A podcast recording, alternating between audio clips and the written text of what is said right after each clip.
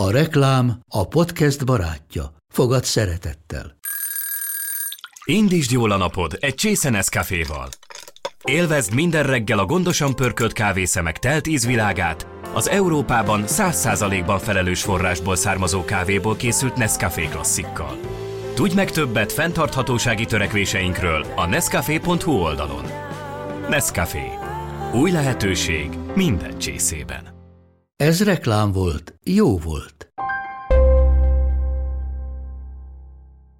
Nők. De micsoda nők? Nők, akik maradandót alkottak. Nők, akik beírták magukat a történelembe. Nők, akiknek nem volt egyszerű életük. Nők, akik nem adták fel.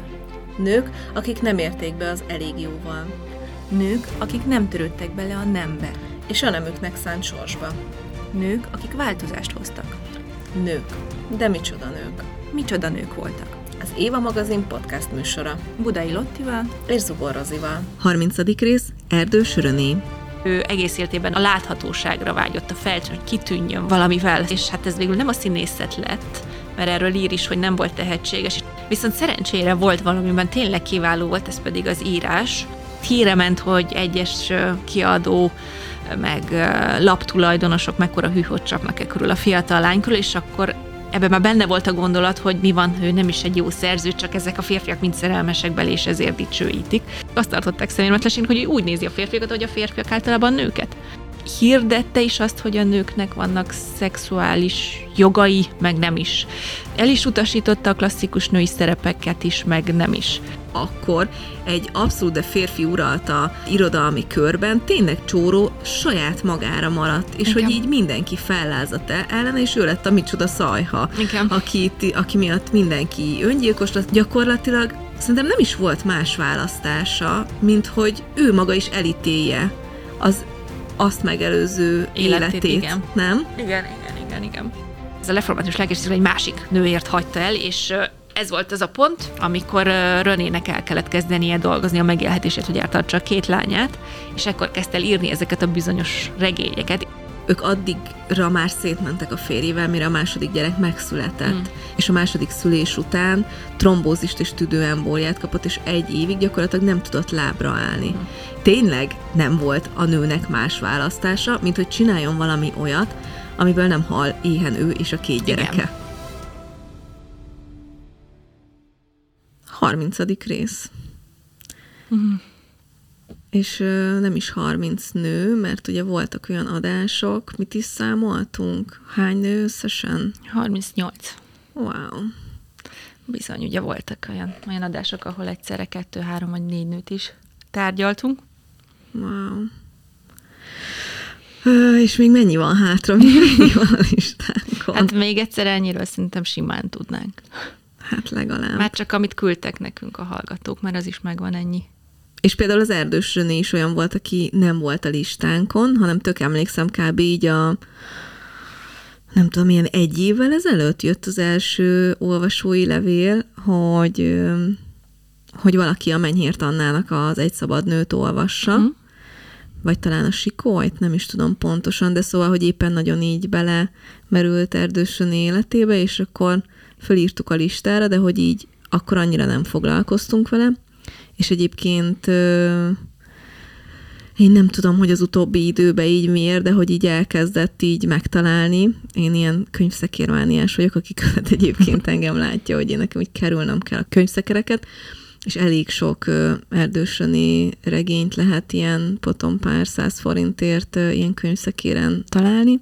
És hogy így én is elkezdtem olvasni az Egy szabad nőt, ugye már említett Menyhért Annától, és bár tudom, hogy az egy ilyen ez a regényszerű feldolgozás az életének, de hogy nagyon felkeltette az érdeklődésemet, úgyhogy berendeltem az ifjúságunkat is tőle, amit már egyébként az Erdős René írt időskorában, és akkor elkezdtem így a, a regényeit is, meg így a verseit is, amik így megtalálhatóak, így olvasgatni, meg utána olvasni annak, hogy egyáltalán mi található róla az interneten, és engem úgy bántott az, hogy igazából az a fő dolog vele kapcsolatban, hogy ő az a női író, aki erotikus regényeket írt.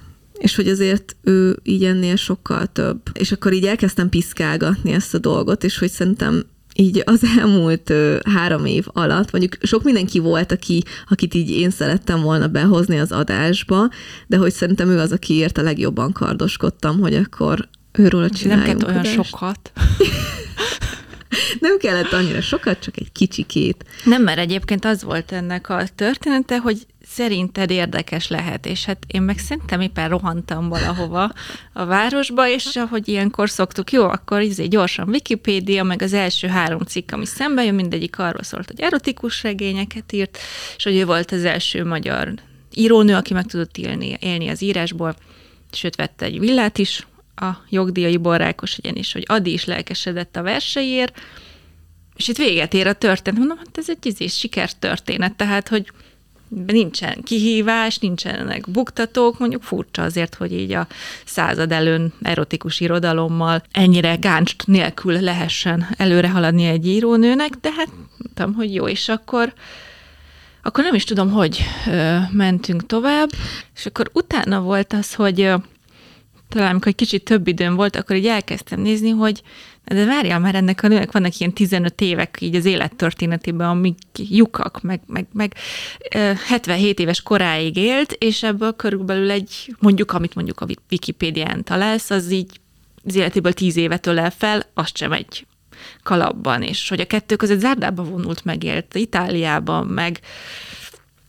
Miért jött vissza egyáltalán akkor Magyarországra, és hogy katoliz- katolizált, ha egyszer zsidó volt, tehát hogy tele volt ilyen kérdésekkel, és engem ez, ez ekkor kezdett így jobban érdekelni, hogy, hogy itt vannak azért bőven megválaszolatlan kérdések. Egyébként rájöttem, hogy át kéne szerkesztenünk a Wikipédia bejegyzését, most én egy 10 old, 11 oldalnyi jegyzetet írtam ehhez az adáshoz, és ott szám szerint 12 sor van az életéről. Igen, egyébként Lesz egy kis időnk, ezt csináljuk. Igen, egyébként bárkivel beszéltem, nem hallottak a nevéről. Ne, egy-kettő ember, ahogy kiposztolgattam egy Instára, hogy olvasgatok, meg utána járok neki, így egy-ketten így írtak, hogy akkor ők is már olvasták az élettörténetét, meg van valami sorozat, amiben így a karakter róla van mintázva, de hogy egyébként az emberek nagy része nem, nem, nem tudja, hogy ki ez az erdősöné. És ez elég szomorú. De majd most mi? Igen akkor én mondjuk azzal kezdeném, hogy ugye ez, amit ha beírjuk most a keresőbe a nevét, és akkor ugye a legtöbb cikk, amit vele kapcsolatban találunk, az ugye ezzel az erotikus irodalommal kezdődik. Hát azért ez nem ennyire egyértelmű. Tehát ő azt mondja, hogy ő erotikus regényíróként futott be, azért ez egy elég nagy általánosítás, Egyrészt azért, mert ezek a könyvek nem úgy voltak erotikusak, mint egy szürke 50 árnyalata, ja, tehát hogy... Mindenki Mr. Grey-re gondol. Tessék? Mindenki rögtön Mr. Grey-re gondol. Igen, igen, tehát hogy jó, ebben vannak szuszogások, lihegések, meg szerelmes egymásra borulások, meg hasonlóak, de azért ez egy teljesen más kategória, mint amit ma ezzel a szóval jellemzünk. A másik az, hogy ő, ő számomra rettenetesen ambivalens, mint mint nő is, mint, mint személy, illetve ezek a könyvek is nagyon ambivalensek, illetve azt kell mondjam, hogy következetlenek, tehát ő az életében elég következetlen döntéseket hozott, és valahogy a cselekménye is olyan következetlenül érnek, érnek véget. És most, hogy mit értek az alatt a következetlenség, vagy ambivalencia alatt, inkább egy ellenhondásosság alatt, most csak hogy pár példa így az életéből, hogy ugye zsidó családba született, aztán katolizált, majd hát némileg ilyen ellenséges érzelmeket is tanúsította a korábbi hittársaival szemben, felvállalta a szerelmi szexuális kapcsolatait, aztán zárdába vonult, hozzáment egy református lelkihez, elvált, 47 évesen a 10 évvel fiatalabb titkárához ment feleségül, aztán polgári házasságot kötve, ami egyébként az ő nagy katolicizmusával elvileg nem is fért volna össze, és hogy ő egy nagyon ambivalensan női emancipációhoz és az egyenjogúsághoz való viszonya is, tehát hogy hirdette is azt, hogy a nőknek vannak szexuális jogai, meg nem is. El is utasította a klasszikus női szerepeket is, meg nem is és amiben ő mondjuk elutasította a klasszikus női szerepeket, vagy mondjuk úgy, hogy amiben ő igazi feminista volt, az így tényleg így az első blik az életéről. Hát, hogy róla azt kell tudni, hogy amikor felkerült 18-19 éves korra környékén színészetet tanulni, tehát színészet, színésznőnek tanult Budapesten, aztán 21-2 évesen publikáló költő lett belőle, szerelmi botrányokba keveredett, aztán egy 10 éves kihagyás után erotikus regényíróként rengeteg pénzt keresett Magyarországon. Egyébként, hogy mit jelent ez a rengeteg pénzt, ezt szintén Menyhért annak kutatta ki. Igen, itt, itt egyébként még azt elmondanám, hogy azért is volt egy kicsit nehéz dolgunk Erdős Renével, mert hogy ez az úgynevezett nagy irodalmi kánonot hát így kivetette magából, ezért is nem hallunk róla, tehát magyar nőként eleve, írónőként eleve nehéz bekerülni ebbe az úgymond írói fellegvárba, esetleg egy Kafka Margit, vagy lesz Janna úgy, ahogy még sikerült, vagy egy Szabó Magdának még későbbi időkben bekerülnie. De hát Erdősenét azt teljesen elfelejtették, mint a magyar irodalom tagját, illetve az a rengeteg életrajzi adat róla, az önéletírásai, a levelei szintén nagyon sokáig álltak feldolgozatlanul. Kádár Judit, illetve utána most Menyhért még egy páran foglalkoznak az összefoglalásával, ugye, amit említettél, Menyhért Annát lesz szabadnő, illetve az, az ifjúságunk, ami egy önéletrajz, csak ő rendezte sajtó alá. Úgyhogy, úgyhogy ezeket is lehet egyébként olvasni, illetve emellett volt Renének egy már később éveikben Olaszországban elkezdett önéletrajzi regény folyama, ez az ősök és ivadékok, ez összesen talán egy kilenc kötetnyi, meglehetősen hosszú regény folyam, amit még elkezdtek élete során kiadni. Tehát a lényeg az, hogy még elég sok lyuk van az életét illetően, illetve megválaszolatlan kérdés. Na de most erre a, a sok pénzre visszatérjek, hogy mit az, hogy sokat keresett az írással.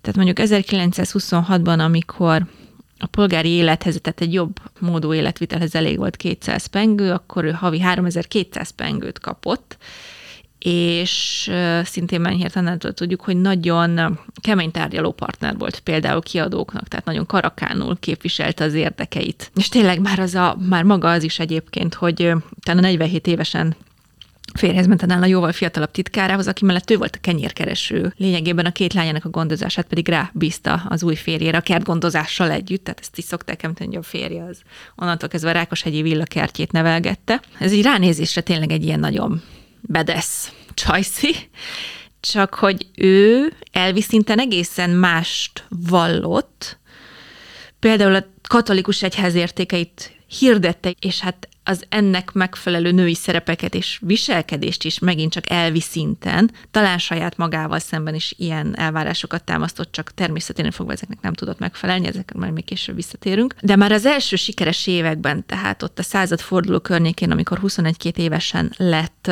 befutott író, akkor is publikált olyan novellákat újságokba, amik olyan nőkről szóltak, akik így kikilépnek a hagyományos szerepekből is, ennek aztán ilyen ambivalens következményei lesznek. Például olvastam, hogy volt egy novellája egy színműírő feleségéről, hogy a színműíró otthon nagyon szenved attól, hogy nem tud befejezni egy darabot, és a nő meg tudja, hogy hogy kéne ezt jól befejezni, és akkor beleírja. És hogy akkor ebből lesz egy ilyen házastársi válság, konfliktus. Egyszerre lesz ennek egy ilyen pozitív, meg negatív következmény is, mert a darab sikeres lesz, de hogy, hogy ebből meg más-más problémák adódnak, és a végkicsengés az mégiscsak az, hogy a férfi munkáját a nő ne akarja átvenni. És ezek a regények, hogy rátérünk, hogy ez pedig miért ambivalensek vagy ellentmondásokkal terhelnek. Például itt van ez a két legkésőbb regény, a Santerra Bíboros, meg a Nagy Sikoly, és ezekre mondtam azt, hogy ebben az erotikát ne úgy képzeljük el, amit mondjuk ma egy erotikus regénytől várnánk, de már ez a visszafogottabb erotika is egy hatalmas előrelépés volt, mert ezekben a könyvekben a női főszereplőknek vannak vágyai, illetve hát azokat valamilyen szinten el is kezdik megélni, aminek aztán szintén lesz vagy egy negatív következménye, vagy valamilyen más probléma merül fel a cselekményben, de hogy, hogy egyáltalán lehet olyan, hogy egy nő szerelmesen borul a szeretőjére, vagy vágyakozva nézi annak csillogó izmait, vagy egyáltalán az, hogy a nőben feléled szexuális vágy, és jellemzően egyébként nem hites férjek iránt ezekben a regényekben. Ez egy hatalmas nagy újdonság volt, mert hát amikor ő elkezdett, és egyébként ezek a mm, szerelmes pillantásokat lövelő és vágyakkal rendelkező nők már megjelentek a költeményében is, ami meg még bőven a viktoriánus kor, illetve azért az 1920-as évek Magyarországán sem szabadultak még meg a viktoriánus nővel szemben támasztott elvárásoktól, ami egyébként ebben a kontextusban azt jelenti, hogy a nőnek ne legyenek szexuális vágyai. És tehát olyan korszakról beszélünk, amikor mondjuk egy nő házasságon kívül szexelt, vagy túl sokat akart szexelni a férjével, vagy maszturbált, akkor egy pár évtizeddel korábban még intézetbe zárták, jobb esetben hisztériával, jobb rosszabban elmebetegséggel. Tehát ahhoz képest, hogy itt a századfordulón Rönénél már olyan nők jelennek meg, akiknek artikulált vágyai vannak, és ezt a vágyat ő úgy mutatja be, mint ami természetes, és aminek valamilyen szinten megélést is enged, ez egy hatalmas újdonság volt, tehát ő neki nem is a stílusa volt, mondjuk formamondó, meg nem is a forma, amiben írt, hanem a téma. Viszont az, hogy ezek a nők mit kezdjenek a szexuális vágyaikkal, arról már egészen más elképzelése volt, tehát más tartott helyesnek a regényében bemutatott nők számára, mint amit mondjuk ő saját maga megélt vagy a, tehát más döntéseket hoztak a szereplői, mint ő az életében. És például itt van a Santera bíboros, ami, ha jól tudom, egy, egy pap és egy nő közötti be nem teljesült, de majdnem beteljesült szerelemről szól, ami ugye tele van mindenféle vágyakozással és erotikusan túlfültött jelenettel, de végül a pap marad a hivatásánál, és a nő, nem is tudom, hogy ő házas ebben a könyvben. Lényeg az, hogy ez itt mindenki úgy mond a helyes, hagyományos értelemben jó utat választja. A másik pedig a, a nagy sikoly, aminek a főszereplője egy fiatal feleség, akit az esküvő után egy nagy csalódás ér a házas életben, ugye valószínűleg úgy élte meg a nász éjszakáját, illetve a nász, ugye, mint akkoriban a legtöbb nő, hogy az érzéketlen intimitás terén meglehetősen otromba és feljogosított férfi közeledése miatt őt undor fogja el, kielégítetlenséget él meg, ráadásul a férfia meg is csalja már a nászúton, és végül a kielégülést a női főszereplő ezt egy illegitim kapcsolatban találja meg, ám végül csak hazatér a férjéhez, mert hogy nem az orgazmus nagy sikoly az, ami a nőnek igazából fontos kell legyen, hanem a gyerekszüléssel járó nagy sikoly.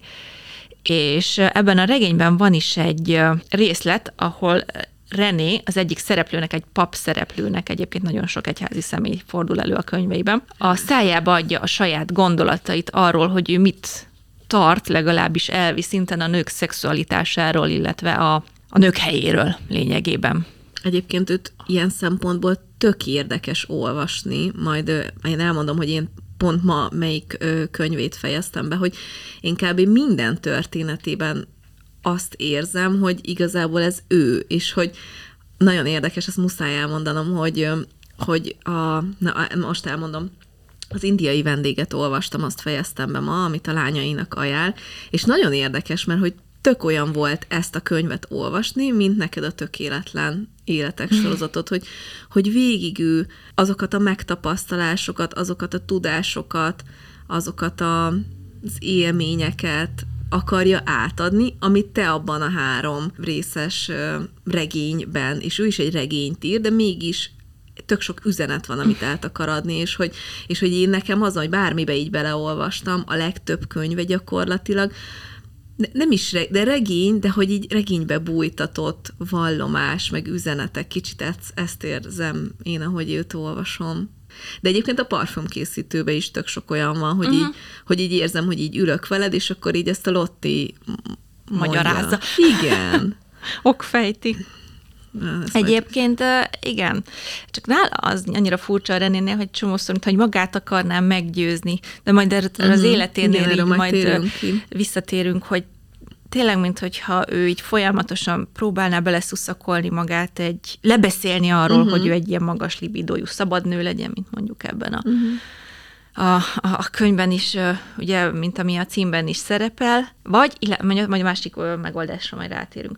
Szóval, hogy hogy például ö, ilyet írt, mert hogy az ember azért nem várna egy erotikus regényírótól egy olyan okfejtést, ami itt következik, és ami mondjuk érdekesség, hogy egy szintén Menyért Anna mutatott rá, hogy René maga is találkozott egy bizonyos Feininger nevű ö, pszichiáter, hát egy meglehetősen ügyülő pszichiáter ö, gondolataival, amit valószínűleg magáivá is tett, és ez a pszichiáter ez ezt mondta egyébként a nőről, hogy a nő lénye egészen is mindig szexuális, a párosodás, a fajfenntartás, a férfihoz és gyermekhez való viszony egész lelkét kitölti.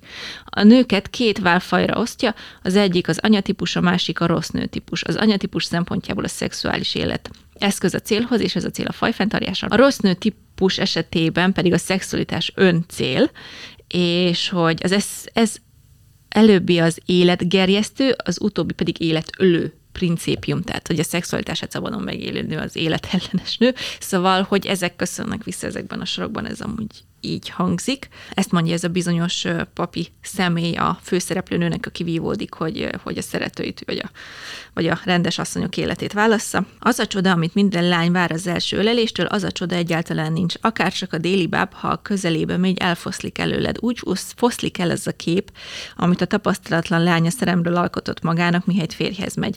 Ezt a csodát a természet ígéri a hajadon lányoknak, ezzel csalogatja őket a házasságba, ezzel bírja rá őket, hogy magukra vegyék az asszonyosság nehéz és szent igáját. A természetnek szüksége van erre a csalásra, mert különben kipusztulna az emberi faj. De a nagy gyönyörűséget Isten nem tartogatja az asszonyok számára. Az asszonyokra az Isten a gyönyörűségnél sokkal nagyobb, fontosabb maradandó feladatot bízott, a gyermeket a dóra. A férfinak adta a gyönyörűséget, mert annak más nem adott. A lelkibb okot, az örök kivalóságnak szánt dolgot az Isten az asszonynak adta. Az ő testében van letéve a miniatűr kozmosz, ő a világok sorozatát. Ő a végtelenség letéteményese, ő a máter, matuáta a teremtés ősanyja. Mi az ő feladatához képest az a perc, percnyi önkívület, amit a férfi érez?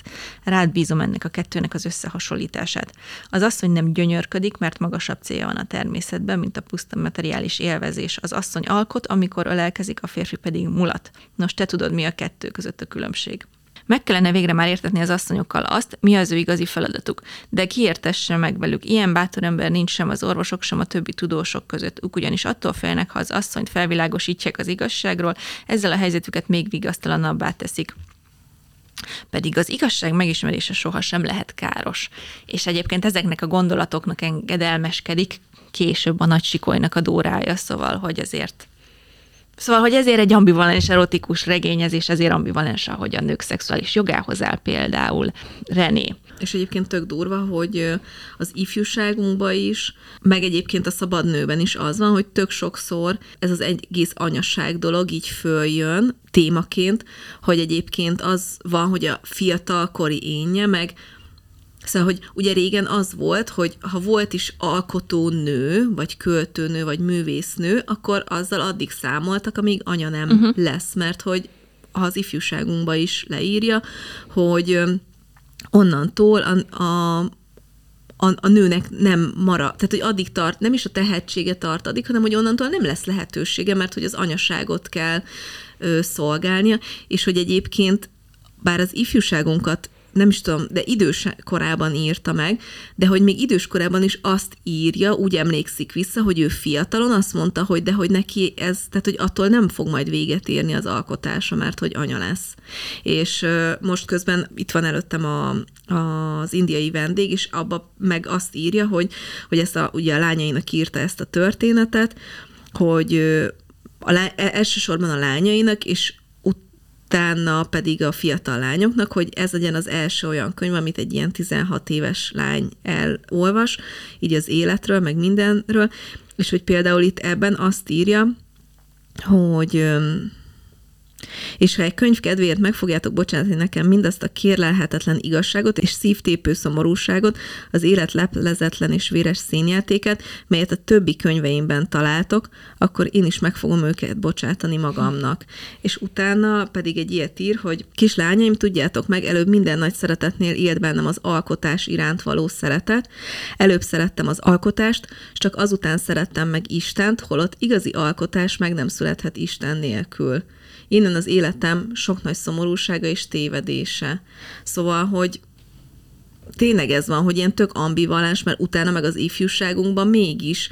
Hát igen, meg, le is tag, meg, meg is tagadta utána igen. az első erotikus versét, amiket ugye Adi dicsért, meg de aztán meg mégis erotikus regényeket kezdett el írni, szóval elég igen. meg, megfejthetetlen, illetve majd adunk rá egy, egy megfejtés, de egyébként olyat is olvastam, hogy lehet, hogy pont azért vetette ki magából ez az irodalmi kánon, mert hogy ilyen se ide, se oda. Tehát ez se hús, se hal, feszegetjük is a korlátokat, meg nem is, tehát hogy valahogy a kettő között megrekedt. Bár mondjuk én ennél illetve hát mások is ennél sokkal valószínűleg tartják, hogy őt egyszerűen egy lektűrírónak könyvelték el, hogy aki limonádét ír, romantikusat ír, erotikusat ír, az ő könyveit azok kamaszlányok lopkodják le az anyjuk, édesanyjuk polcairól. Tehát, hogy nem, nem tartották egy komoly írónak, és ez azért egy elég, hát ez, ez egy ma is tartó dolog, hogy a nőket a komolytalan irodalommal, az írónőket a komolytalan irodalommal azonosítják. Hát vagy, vagy azt gondolják róluk, hogy nekik olyan témákról kell írni, mint mondjuk az anyaság, vagy pedig ezekről a könnyed, érzelmes, csak szórakoztatásra való, de nagy mélységeket meg nem mozgató regények. Én meg azt akartam mondani, hogy egyébként csak, hogy így a hallgatókat korban kicsit helyre rakjuk, ugye az 1850-es évek körül volt ilyen aktív író Szendrei Júlia, uh-huh. akinek az írásai a családi labban, meg anyák labban, meg ilyenbe szigorúan az anyaságról jelenhetett meg, és ugye a Rönének a regényei 60-70 évvel később íródtak ezek a... Igen, tehát, hogy azért évek, ez, ez, ez elég kevés. Ö, idő. Ny- igen, ez elég kevés idő, hogyha így belegondolunk, tehát hogy, ja. Meg, a, meg sok szempontból igazságtalan is, ezt ugye sokan kihangsúlyozzák, akik az életművel foglalkoznak, ez a lektűríró címke, mert mert azért ezek a női sorsok egyrészt nagyon komoly korlenyomatok, hmm. másrészt mindegyik regény nagyon nagyon mély lelkisíkokat ér el, és lényegében vergődő nőkről szól, akik feszegetik a saját határaikat, vagy inkább a ketreceiket, így megtapasztalják a szabadságot, de végül nem mernek nagyot robbantani, és visszaülnek ugyanabba a ketrecbe, amit csak szűkebbnek éreznek, mint amilyen korábban volt, és ezért ezt mindenféle ideológiákhoz vagy, vagy hithez menekülve próbálják maguknak megindokolni, hogy miért jó ez így nekik. Erős Kinga írt róla egy ilyet, hogy a szerző bár fondorlatosan, de megfojtja kreált hősét, és visszatuszkolja őket, ha nem is ugyanazokba, de lényegileg hasonló megalkuvásokban mindenhonnan könyv elején próbáltak szabadulni. Szóval, hogy ezek önmagukban azért megrázó történetek, uh-huh. főleg az, ahova kifutnak, és hát azért ez a lektűrírás is megérdemel egy pár szót, hiszen, hiszen hogyha ha a nőt olyan lénynek tartjuk, akinek nincsen elég esze, ambíciója, kitartása az úgynevezett komoly témákhoz, és neki csak az anyaságról, meg a limonádéról lehet írni, vagy pontosabban arról képes írni, akkor a kiadók eleve csak olyan könyveket fognak, vagy kéziratokat fognak tőlük bevenni, amik ebbe a kategóriába tartoznak, és innentől kezdve meg azok a nők, akik meg akarnak jelenni, vagy noktatszó meg akarnak élni a, az írásból, azok kénytelenek is ilyen kategóriában alkotni, és ezután az utókor visszanézés azt mondja, hogy na hát a nők csak legtűröket írtak, tehát hogy ez egy ördögi kör valahol, amiből még így mindig folyamatosan próbálunk ugye kitörni. De hogy egyébként meg visszatérve, hogy miért miért alkotott szexuálisan aktív nőket, akik végül mégis visszaültek a hagyományos szerepekbe, erre ugye van, erre van több magyarázat is. Az egyik az, hogy ő mondjuk tényleg szeretett volna jó katolikus lenni, csak hát ugye olyan természettel, olyan nagy libidóval, olyan nagy szabadságvágyjal született, mint, mint karakter, hogy, hogy hogy ő ennek egyszerűen nem tudott megfelelni, és valamiféle feloldozást várt a regényeitől, hogy, hogy hiszen ezeknek a végkicsengése mégis mindnek az, hogy jó, hát vannak ezek a vágyak, de hát csak a jutat választják a szereplőim, ahogy én is, vagy legalábbis, hogy én is megpróbáltam az életben, vagy legalább már akkor másokat erre buzdítok, vagy hát lehetett ez igazából praktikus vagy üzleti megfontolás is. Na igen, ezt akartam pont, csak nem akartam a szabadba vágni, az előbb mondani, hogy egyébként bármelyik kiadó ott az 1900-as évek elején kiadta volna őszintén ezeket a történeteket, hogyha úgy fejezi be, uh-huh. ahogy mondjuk be is fejezhette volna. Igen. Szóval, hogy, mert hogy most a mai világban nekünk ilyen szempontból könnyű dolgunk van, mert mondjuk most egy kiadó sok esetben ezekre a legtűrökre jobban rámegy, mert azt mondják, hogy igen, ezek hozzák a, a jó bevételt, meg uh-huh. ezt veszik az emberek, és most már annyira nem nézik azt, hogy mi a történet vége, vagy, vagy milyen történet. Hát meg a mai olvasó is inkább egy önmegvalósító Igen. és lázadó nővel tud jobban Igen. szimpatizálni, mint egy megalkóval, meg a ketrecébe visszaülővel. De, de az tény, hogy azért ebben az időben valamit ne zúzassanak be nettó pornográfiaként, ahhoz, hát, ahhoz, ahhoz ez kellett, hogy ez legyen ezeknek a, a tanulsága, mert hát igazából így azt is lehetett kommunikálni, mondjuk ezek mellé a könyvek mellé, hogy ezek példaértékűek, hogy hát a, meg lehet mutatni, hogy, hogy a, a tévegésből is van visszaút, mert hát a főszereplők is végül a, a helyes utat választják, úgymond. Hát meg gondolom, akkor nem nagyon hemzsegtek a kiadó tulajdonosok feminista férfiakkal, mint ahogy mondjuk remélem, hogy a mai világban már inkább vannak, szóval, hogy azért na, tényleg biztos, hogy baromi nehéz dolga volt. De hogy arra gondoltam, hogy az életének a különböző eseményét akár ebből a szempontból is végig nézhetnénk, hogy, hogy erre az ambivalenciára keressük az okokat, vagy hogy a megfejtést, hogy így a kettő közül ugyan melyik lehet igaz, nem biztos, hogy jutunk valamire. De kezdjük a gyerekkorával, amiről egyébként szintén nem sokat tudni.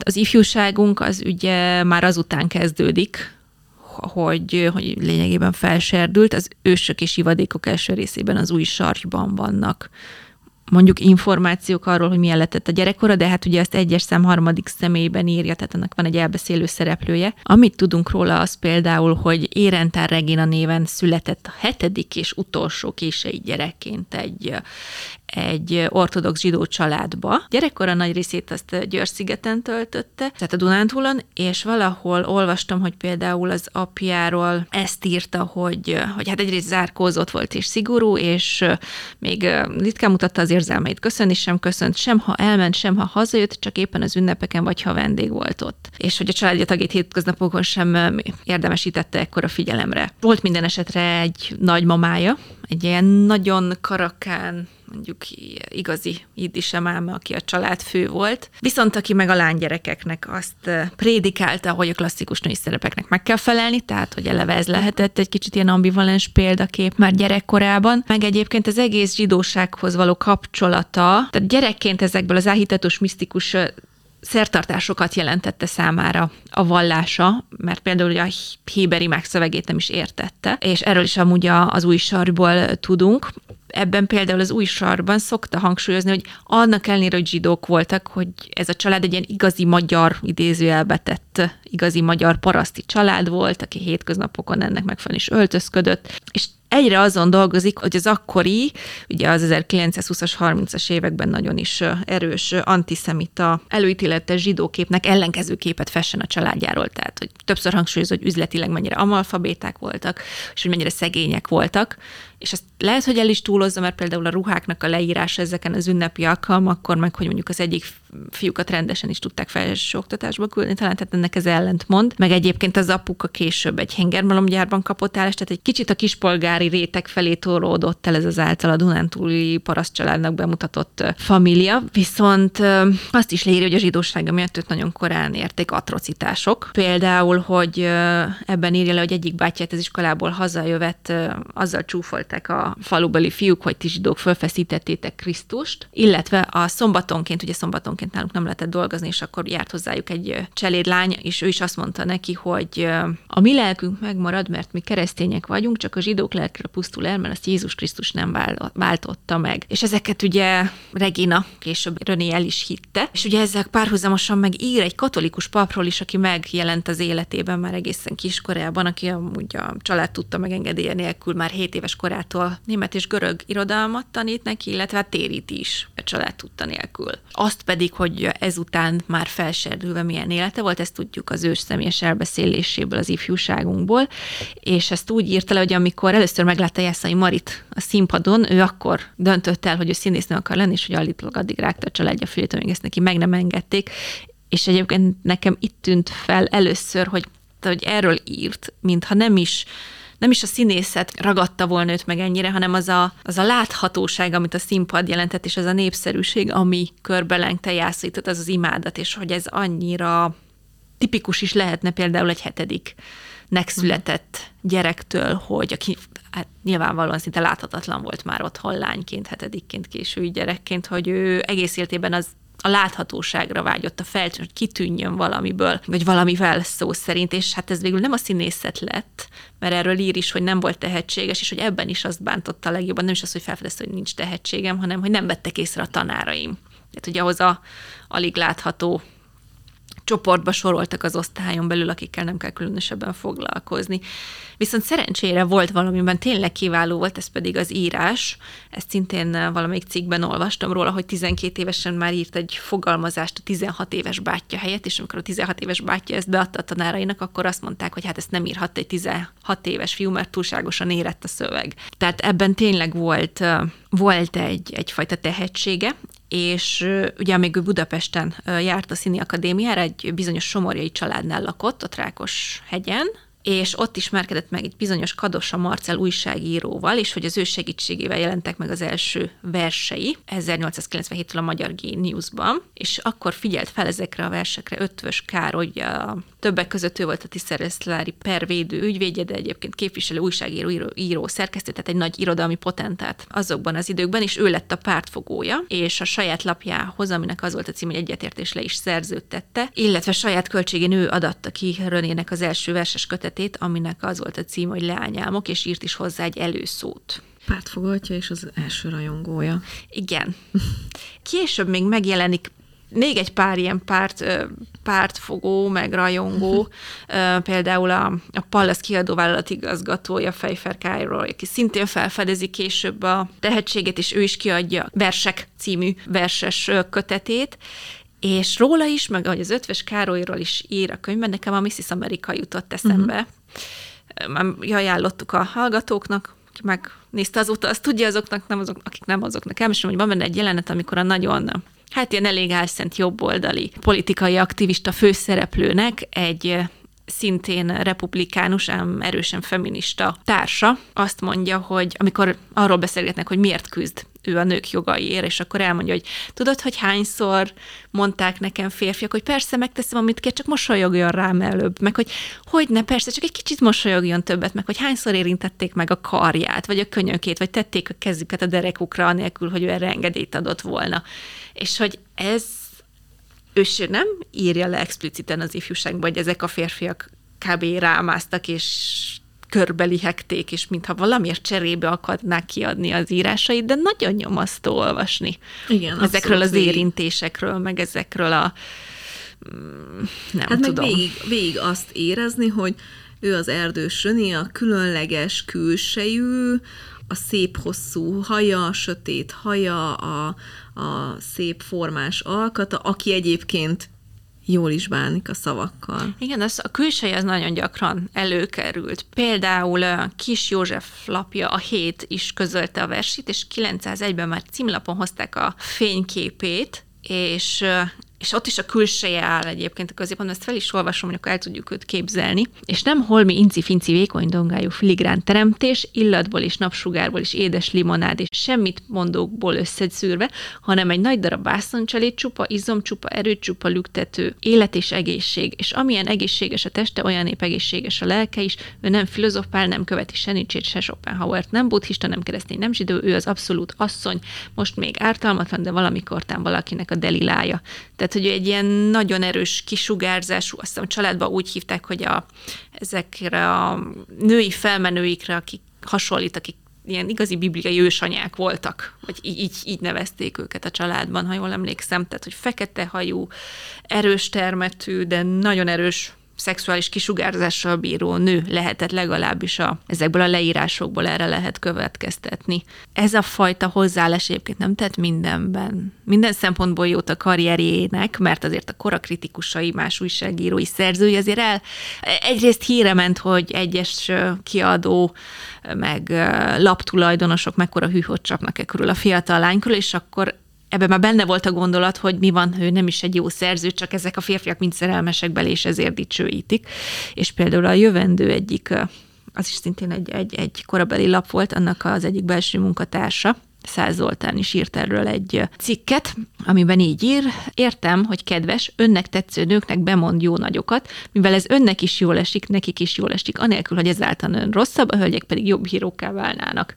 Tehát, hogy ezt ugye Ötvös Károlyra vagy Kis uh-huh. Józsefre. Érti mondjuk Száz Zoltán szintén azok közé tartozik, akik beleszögezik, hogy ők maguk nem antifeministák, de hát a férfiak mindig is értékesebbeket a, értékesebbet alkotnak a nőknél. Még ha a háztartást elkezdik vezetni, még azt is jobban csinálják, és hogy a nők csak írjanak az anyaságról, mert hogy ezt nem lehet utánuk csinálni, és csak itt tudnak egyedit alkotni.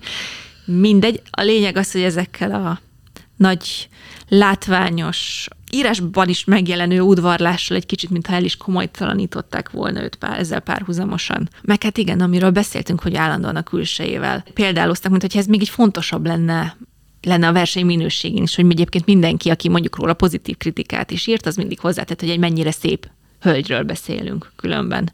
Hát kb. egyébként, mint a mai világban, hogy XY lehet, hogy jó énekes, de azért nem tudom, kivel feküdt le, és így bebiztosította magának a szerepet, Igen. vagy a hírnevet, vagy bármit. Szóval, hogyha egy nő, nő nőnél nézed meg, akkor biztos, hogy bedobta a nőiességét, tehát hogy Igen. csak a tehetségétől senki nem érvényesülhet. Hú, meg nem is nőként. tudom, nem tudom, Natalie Portman, vagy nem, nem, nem vagyok nagyon jó sajnos színész nevekben, mindig elfelejtem őket.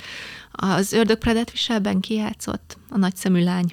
Hát Anne Hathaway. Igen, azt hiszem tőle, láttam csak egy ilyen rövid, ö, nem tudom, talán az Instagramon egy rövid videót, hogy a, az egyik filmével kapcsolatban az első kérdés, amit nekeszegezett az újságíró, az az volt, hogy milyen edzéstervel készült a filmre. És akkor ott jól le is osztotta, hogy esetleg talán a színészi munkámról kéne kezdeni ezt a beszélgetést, tehát ez ugyanaz a kategória. Viszont egyébként, ahogy ezt olvastam, egy dolog miatt én elkezdtem rá irigykedni, hogy mennyire jó lehetett egy kezdőírónak, hogy voltak még ilyen újságok. Hm. Tehát, hogy azért, hogy egy fiatal tehetséget felfedezünk, tehát azért hatalmas, és akkor a nyugat még csak ezután jött meg a, meg a neki a társai, tehát hogy ezek a, ezek a lapok, újságok, amikben lehetett közölni tárcákat, verseket, novellákat, regényeket folytatásban, ezek hatalmas kitörési lehetőségek voltak azért az íróknak, és azért tök jó, hogy ilyen meg volt. Igen, és Ez ez mondjuk hamar... hiányzik. Igen, és egyébként hamar így a, ezekben a körökben ő így ismert is lett, és rajongói is lettek az olvasók körében, ami szintén egy ilyen tök nagy dolog. Mm. Egyébként én nekem az jutott eszembe, hogy tényleg micsoda érettség kellett ahhoz, vagy, vagy, vagy mi kellett ahhoz, hogy ő egyébként ennyire fiatalon, mert oly, már olyan versekkel tudott ö, kitűnni, olyan szerelmes versekkel, vagy így a szerelemmel kapcsolatos versek, hogy egyébként akkor még, vagy addig még ő ezt nem tapasztalta meg, tehát, uh-huh. hogy addig nem lehetett Hát ő arról írt valószínűleg, amit a kamaszlányként, hogy, bármilyen egészséges lány akkoriban megélhetett, Igen. mert tehát most nem szóltunk még ezekről az első versekről, de hogy ezeket erotikus verseknek hívták Igen. akkoriban, amit ő maga egyébként ö, nem szeretett, ezt valahol írta is, hogy legalább az a Ferfej Károly nem nevezte a költeményeimet erotikusnak, igen, ezt mondta róla, hogy ő nem használta azt a verseimre állandóan alkalmazott, gyűlölt és elbírhatatlan erotikus jelzőt, ő úgy olvassa, ahogy én írom a verseimet, mintha az ünnep énekei lennének zsoltárok. Mert hát egyébként ezekben a versekben megint csak, tehát nem feltétlenül a, a forma volt új, írják egyébként az életművét kutatók, Menyhért Anna is például, hogyha mellé rakunk egy Tótár Párdot, vagy, vagy bárkit, aki mondjuk abba a korba még alkotott rajta kívül, nem rosszabbak a versei. Tehát egyébként a verseinek is bőven lenne helye ebben az úgynevezett irodalmi kánonban, de hogy a, a téma az megint csak új, mert hogy, hogy ír arról mondjuk, hogy egy fiatal lány érintésre vágyik, vagy hogy egy férfin megnézi azt, hogy milyen szép a haja, és hogy mennyire formás és vonzó a teste, vagy csillogó a szeme, és ez a tárgyasítás. Tehát, hogy teljesen megütköztek rajta például, a, tehát mert nem volt azért ez úgy osztatlan siker, hogy ne lettek volna egyből hőbörgők, hogy úristen, hát ez szemérmetlenség. Akik szemérmetlenségnek gondolták, azt tartották szemérmetlenségnek, hogy úgy nézi a férfiakat, hogy a férfiak általában nőket. Tehát, hogy, hogy bocsánat, ez férfi privilégium, hogy mi csorgathatjuk a neálunkat a másik nem tagjaira, ezt a nők ne csinálják, ők ártatlanok, és nekik eszébe se jut, hogy rájuk úgy nézzenek egy férfira, hogy, hogy úristen, de kívánatos, szóval, hogy áh, bor, tehát ezt ma már is szerintem fel se, fel se tudjuk fogni, hogy tényleg régen azt gondolták nőkről, hogy ők nem veszik észre mondjuk a, azt, hogy mondjuk egy nem néznek úgy egy másik, a másik nem tagira, hogy azok vonzóak, vagy nem. De, de egyébként, hogy most ezek erotikus versek, ahogyan akkor nevezték, mennyiben voltak erotikusak, én régi újságokból találtam egy pár költeményt Erdős Fenétől, ez például a Három dal címen jelent meg, amiből az első dal az így szól. Valahol szó csendül, hallom, de csak félig, az én volt szeretőm halára ítélik. Az én volt szeretőm szemére, hajára rátapad egy asszony erős piros szája. Valahol sóhajtás száll a levegőbe, valahol két szempár lecsukódik tőle. Felém sodor a szél egy elfulló hangot, valahol kondulni hallom a harangot. Nagyon durva. Igen.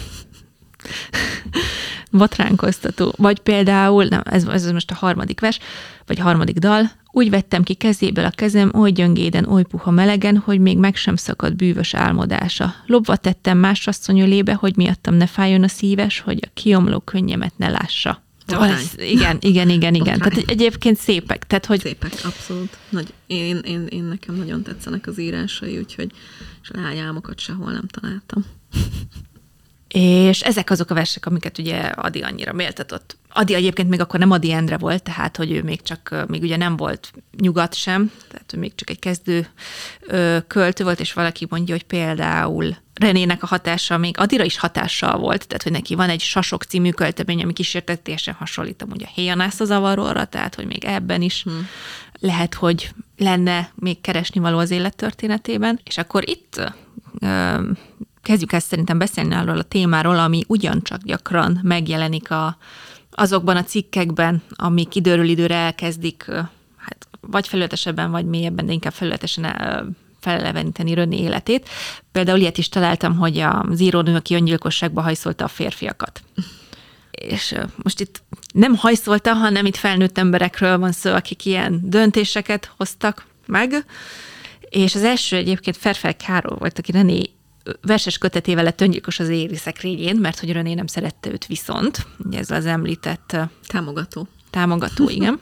Viszont amit az előbb említettünk, hogy a Pallasznál megjelent a Versek című kötet, ez azért is lényeges, mert ennek volt a szerkesztője Bródi Sándor, aki az ennek a kornak hát az ügyeletes szép fiú írója, publicistája volt, és ezzel egy kicsit kanyarodjunk is rá igazából az úgy nagyon hírhet szerelmi életére. Most az tény, hogy voltak szerelmi kalandjai, tehát hogy ahogy a könyv címe is jelzi, az egyiket, amit hivatkoztunk, egy szabad nő volt, és voltak a szerelmei között híres nevek is, mondjuk Molnár Ferenc, Jászi Oszkár, de valószínűleg még Szabó Ervin is.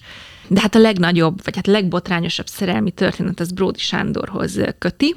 Az ő történetüket egyébként megírta Nyári Krisztián is, akiben nem csalódtam, mert hát tőle sokkal többet tudtam, meg Renéről is, mint a legtöbb ö, az életével foglalkozó könnyednek szánt cikkből. Ami ezt a viszonyt illeti, ami biztos, amit tudunk, hogy körülbelül 1902-ben ö, kezdődött, és ők ezt a szerelmi kapcsolatot ezt nyíltan vállalták, sőt össze is költöztek, tehát hogy ők úgymond felvállalták a kor irodalmi botrányhős párjának a szerepét. Tehát Brodynak egyébként már volt egy előélete, már volt azt hiszem addigra törvénytelen gyereke is, meg, meg el is hagyta a korábbi feleségét, szóval volt már úgymond múltja. Összesen öt gyereke volt. Összesen öt. Uh-huh. 1902-ben kezdődött ez a viszony, és 1905-ig tartott. Mind a két részről tele volt féltékenykedéssel, sokat veszekedtek, tehát ez egy elég hektikus és gyakran se veled se nélküled típusú kapcsolat volt, aminek az vetett véget, hogy Hát Brody megkérte Erdős Renének a kezét, aki erre nemet mondott, és egyébként Nyári Krisztián írja, hogy későbbi önéletírása, pontosabban a, az ősök és ivadékok vonatkozó részében tett leírása szerint azért is nem ment hozzá, mert hogy ő zsidó volt, és ő már ekkor 1905 táján elkezdett húzni ugye a katolicizmus felé. Ehhez egyébként még az is érdekes, hogy ö, 1921-ben is írt erről még hozzá Babics Mihálynak egy levelében, illetve hát a vonatkozó epizódja az ősök és ivadoknak az úgynevezett életkirálynője, vagy hát ez volt annak a címa, és ebben saját magát egyébként Érsek Benoának nevezi René, és a Bródi Sándor volt egy bizonyos Bártfi László, és hogy a könyvbeli Bártfi Lászlónak mondja azt René, hogy, hogy ő, ő a zsidó emberekkel már nem tud mondjuk úgy hangot találni például. Tehát, hogy tényleg volt benne egy ilyen is, hogy úgy kezdett távolodni a saját hittársaitól, vagy a saját gyökereitől, hogy egyfajta ellenérzés is ezzel megszületett, de majd még azért erre is rátérünk, mert ez sem egy ilyen egyszerű történet. A lényeg az, hogy bár mondjuk a szexuális kapcsolatot fenntartotta volna René, a házasságra nemet mondott, amit egy szakítás követett, és ekkor Brödi Sándor az szíven lőtte magát, ha jól emlékszem, egy szemeringi szállodában, csak hát nem sikerült ez a kísérlet, viszont utána még hosszú évekig, vagy hát élete végéig szinte betegeskedett, és ez egy kicsit egyébként homályos, tehát hogy lehet, hogy előbb szakítottak, és utána jött az öngyilkossági kísérlet, ami után René egy idegösszeroppanás kapott, és intézetbe zárták. Menyhért Annánál fordítva jön, hogy a szakítás után kap egyből idegösszeomlást, és megy zárdába, és ezután kísérel meg Brody öngyilkosságot. Minden esetre az a lényeg, hogy ez a fordulat nagyon megviselte Röni idegét, és ekkor kapott egy, egy komolyabb ideg összeroppanást. Brody egyébként először tagadta, hogy ő Röné miatt akarta volna szívellőni magát. Ilyet írt például az ügyre vonatkozóan. Nem asszonyért akartam az ügyeket hirtelen befejezni, mint ahogyan ezt asszonyok terjesztették. Igaz, hogyha egy igazi asszony lett volna mellettem, hm? és pénz lett volna a zsebemben, alkalmasint várok még egy jó darabig de ez igazi, a főjog tanulságos, ezért mondom el, egy rossz diagnózis. Azt hittem, hogy a vidám és nagyon élő férfiak betegsége a hátgerinc sorvadás felé közeledek, és nem akartam, hogy ez a megalázó korság beérjem. Tehát azt mondta, hogy betegnek hitte magát, és ezért akarta uh, szívellőni magát, viszont egy másik, kevésbé ismert szövegében ezt írja, megöltem magamat, mert csúnyának láttam magamat, és női szemmel és érzülettel nézve a férfiút, én magamat nem voltam többé kívánatos. Tehát ergo visszautasították. Uh-huh. De az biztos, hogy ezek után Brody telesírta a korabeli magyar irodalmi köröket, hogy milyen gonoszul bánt vele Röné, és hogy, hogy arról persze nem tetszett, hogy egyébként ő is többször megcsalta Rönét, és bántalmazóan és mániásan féltékenyen viselkedett a kapcsolatban hanem kilincselni kezdett, hogy azok, akiknél eddig Röné megjelentett, azok többé ne publikálják az írásait és erről is ír egyébként Röni az élet királynőiben, hogy amikor ö, visszautasítja, akkor az őrjöngő Bártfi az bosszúból letiltja Érseki Benoit hírlapi cikkeit, és valószínűbb egyébként, hogy ezeket a cikkeket barátok írták, tehát hogy ott nagyon sokan énekelték meg ezt a sztorit a Brody szemszögéből, köztük Rudi Gyula a Naplóvagja című regényében, amiben Buksi kisasszonyt alias Rönét igencsak számító teremtésnek írja le. Viszont innentől kezdve ez az ambivalencia, ami már korábban is jelen volt a gondolkodásában a nő helyéről és a nő lehetőségéről, így teljesen leuralja a művészetét, illetve hát a regényírását, amiben majd nem sokkal ezután kezd bele. És lehet, hogy azért, nem tudom, ez bennem itt fogalmazódott meg, hogy hogy lehet, hogy összekötötte a saját szexualitását, meg a nyíltan felvállalt férfiak iránti lángolását egy ilyen nagyon csúnya lejárató, ezzel a nagyon csúnya lejárató kampány, tehát hogy megégette magát uh-huh. ezek miatt a tulajdonságai miatt, és hogy lehet, hogy innentől kezdve harcolt ő nagyon saját magával, hogy, hogy ezeket, amik úgymond a bajt hozták rá, ezeket a tulajdonságait elnyomja magában, illetve azt is olvastam, hogy ő egyébként a saját szexualitását is ehhez a, a zsidó őseitől örökölt külső jegyekhez kötöttet, lehet, hogy ezért akart még hevesebben megszabadulni mondjuk úgy a, a gyökereitől, viszont a lényeg az, hogy itt jön ez a tíz éves szünet, amiről így nagyon sokat nem tudni. A lényeg az, hogy miután kikerül a szanatóriumból, és még Magyarországon zárdába vonul, azt hiszem, utána kiköltözik Firenzébe és Rómába, és, és, és ott katolizál, ténylegesen is, és ekkor tagadja meg a korai, nagyon vad burjánzó erotikus verseit is, és kezd el vallásos költeményeket írni. 1910-ben jelenik meg az első ilyen gyűjtemény Aranyveder címen, és erről talán még Kafka Margit még ír egy olyan egy ilyen méltató recenziót, de hogy ezen kívül gyakorlatilag eltűnik a magyar irodalmi életből, mint ha már nem is élt volna. Egyébként ez itt megint szót kell, hogy kérjek, mert hogy gondolj bele, hogy ma, hogyha történik egy ilyen, ma már tök sok olyan platform van, ahol ö, ki tudnak állni nők egy ilyen esetben egy, mit tudom én, amikor egy MeToo botrány volt, uh-huh. vagy nem tudom, tehát, hogy így vannak, akik mellé tudnak állni, de hogy akkor egy abszolút de férfi uralta irodalmi körben tényleg csóró saját magára maradt, és Igen. hogy így mindenki fellázadt el ellene, és ő lett a micsoda szajha, Igen. Aki, aki miatt mindenki öngyilkos lett, mert már a második férfi, és nem tudom, és hogy így gyakorlatilag szerintem nem is volt más választása, mint hogy ő maga is elítélje az azt megelőző életét, életét igen. nem? Igen, igen, igen, igen. Mert különben nem, nem, nem tudott volna visszatérni, és aztán megélni ebből. És ami amúgy még nagyon megrázó, hogy ezt a döntését is kommentálta az antiszemita sajtó, sőt, már azt már a korábbi években is. Tehát az, az antiszemitizmus egyébként végig kísérte az életét. Például korábban azt mondták róla, hogy csak azért lehetett befutott költőnő, mert hogy úgymond a idézőben a fajtárs, ugye Brody is zsidó volt, meg ugye Ötvös is a Tisztelszlári per kapcsán lett híres, hogy hogy mondjuk, hogy a fajtársai felemelték, és hogy a, uh-huh. a katolizálás az csak arra való, hogy most akkor egy más oldalról csempészze be a zsidó erkölcstelenséget a tisztességes nők polcaira. De ami lényeg, hogy benne egyébként tényleg élt egy erős asszimilációs vágy, hogy, hogy minél jobban betagozódjon a magyar közéletbe, és, és ezt pedig Mészáros Zsoltnak a tanulmányában olvastam, hogy az addigi nehézkes boldogulás az még nehezebbé vált például ugye zsidó származású íróknak, ugye az őszi rózsás forradalom, tanácsköztársaság vörös terror, azt például a zsidók terhére írták, és a 20-as évektől egy ilyen nagyon erős antiszemite hullám söpört végig az országon, ugye, ami csak egyre erősebbé vált. És például 1921-ben ezt írta Babics Mihálynak Erdős René, milyen nagy dolog az kereszténynek születni, és mi keserves azzá lenni, és ezzel a lett kereszténységgel itt élni most ebben a városban. Költőnek, s hozzá asszonynak lenni. Szeretné a hazánkat, és tudni, hogy ennek a hazának a Vátesze, a Szabó Dezsős, a hivatalosan kinevezett női géniusza, Tormai Cecil. Szóval, amikor keserű gondolatai vannak, gondoljon arra, milyen nagy ajándéka a sorsnak, hogy minden ősétől fogva ön keresztény, hogy mekkora sértetlenséget biztosít ez önnek. Tehát, hogy biztos, hogy várt egyfajta sértetlenségre, várgyott arra, hogy könnyebben tudjon mondjuk megjelenni. Tormai Cecil volt egyébként a kor nemzeti keresztény konzervatív anyámként, mi egymás legelfogadottabb bírónője.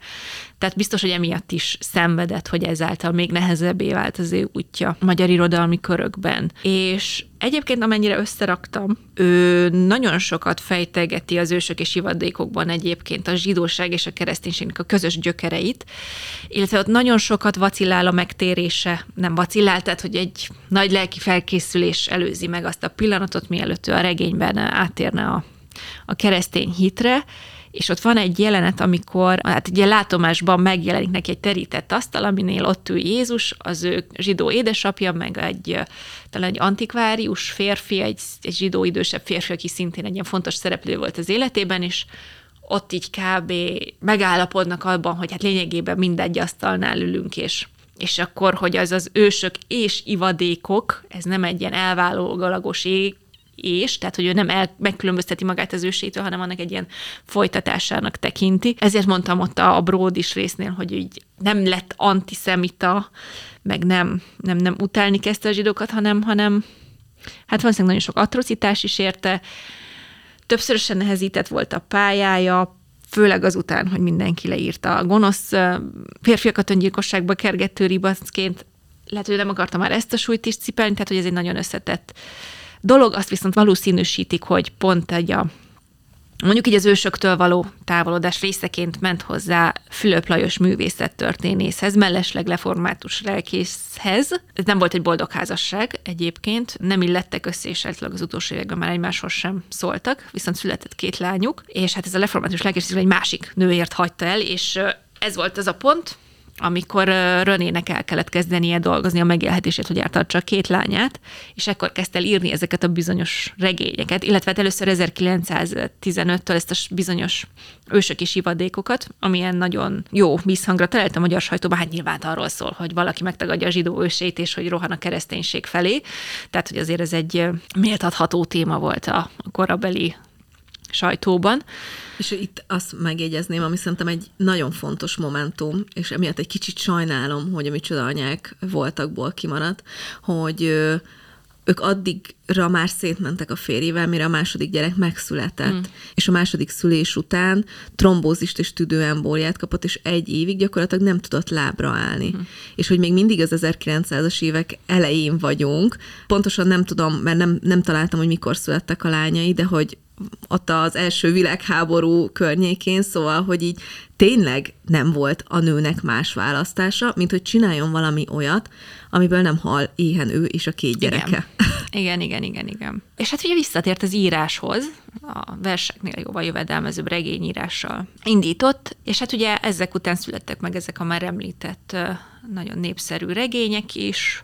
20-as évektől kezdett el igazán befutni, egészen mondjuk 30-as évek elejéig, ekkor vette ezt a híres Rákoshegyi villát. Egyébként még mindig áll is Erdős René ház elnevezésre hallgat, de amennyire tudom, összesen egy emlékszoba van, és abban egy pár bútor, ami nem is az övé volt, talán egy kéziratlap, ami hozzá tartozik. Talán majd, majd egyszer egy el, de nagyon-nagyon majd egyszer még elmenni. Ha megírtuk a könyvet, akkor elmegyünk oda. talán van benne egy kávézó is, ha jól tudom, majd iszunk oh. egy kávét. És hát 26-ban kötötte ezt a szintén akkoriban kicsit megborokrántozás keltő házasságot, tehát 10 évvel fiatalabb titkárával, aminek a kertjét ugye, a Rákoshegyi villát, akinek a kertjét ő ápolta. És akkor itt jönnek a késői évek, tehát ő 56-ban halt meg, és mondjuk 38-tól kezdve megint homályossá válik. Ugye a, zsidó törvények életbelépése után ő már nem publikálhatott, 38-tól egyáltalán nem jelent megkönyve, és hát a, a háború év alatt bujkált, valahol azt olvastam, hogy kórházban feküdt, hát ilyen álbetegként, és az orvoslánya felügyelte, nyári azt írja, hogy apácák bújtatták. Megint másnál olvastam, hogy, hogy Slachta Margit, aki szintén rajta van a listánkon, mint, mint potenciális micsodanő, ő szerzett neki egy lakást a lövöldetéren, ott is élt a későbbi években. Azt tudni még, hogy egyébként ez a fiatalabb férfi egy még fiatalabb nőért hagyta el, és, és azt is, hogy a, ez a bizonyos orvoslánya a zsidó dözések tragédiája, nem tudta túltenni magát, és öngyilkos lett. És hát 56-ig élt René, és meg egy ilyen idézetet találtam tőle az utolsó éveiről, olcsó dolog volna nekiülni és megírni, ami velem 1938. december 25, tehát a zsidó törvény épületbelépése óta a felszabadulásig történt. Miért írjam meg azt, amit úgy is tudok, és amit nem akarok még egyszer átélni gondolatban sem? Miért gyötörjem magamat az emlékezettel? Segít ez? Egyáltalán mi segíthet rajtam?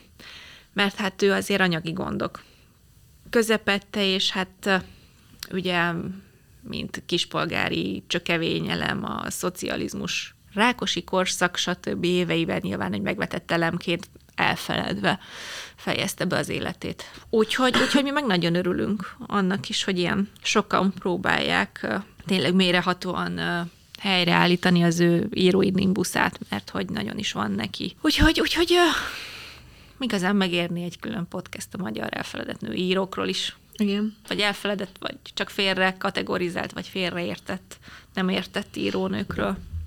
Igen.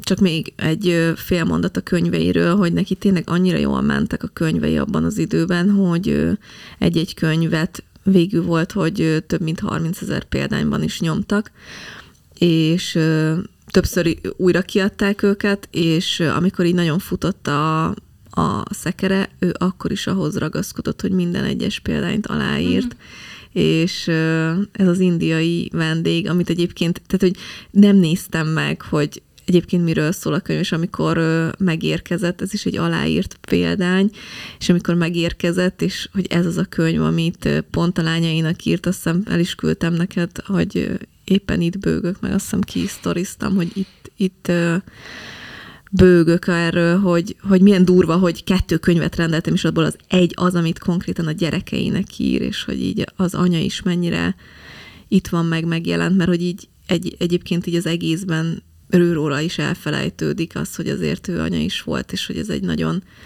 én biztos vagyok benne, hogy nagyon sok döntésének a hátterében ott volt már addigra nem csak a nő, hanem az anya is.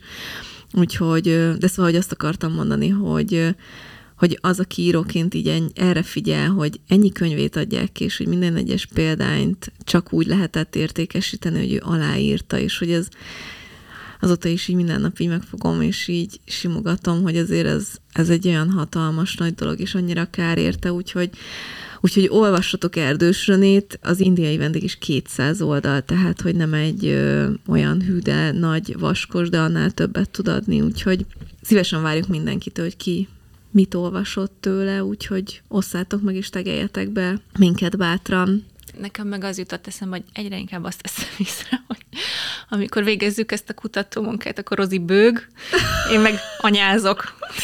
ő meghatódik, én meg, ilyen, én meg feldühödök, és De akkor most... te a, a sírós üzeneteket küldöd, én meg az, hogy én nem hiszem el, hogy a, a mindenit, hogy még mindig itt tartok, és nézd meg, és hogy ma is ugyanez van, és hogy én nem hiszem el, és hogy ez mennyire igazságtalan. De remélem, hogy nagyon büszkék vagytok rám, hogy a mai adásban nem sírtam. Nem, Marozi, nem sírt, köszönjük, igen.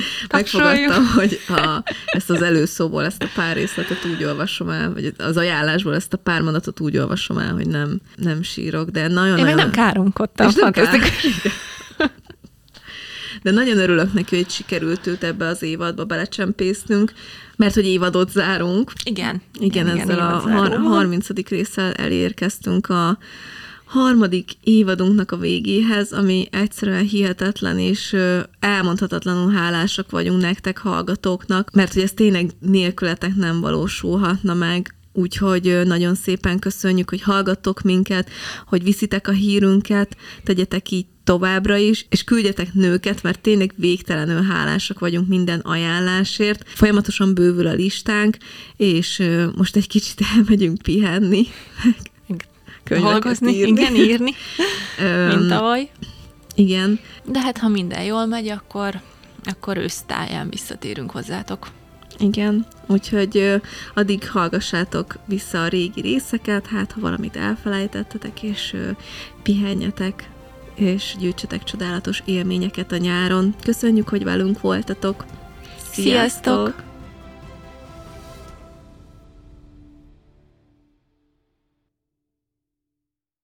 A műsor a Béton partnere.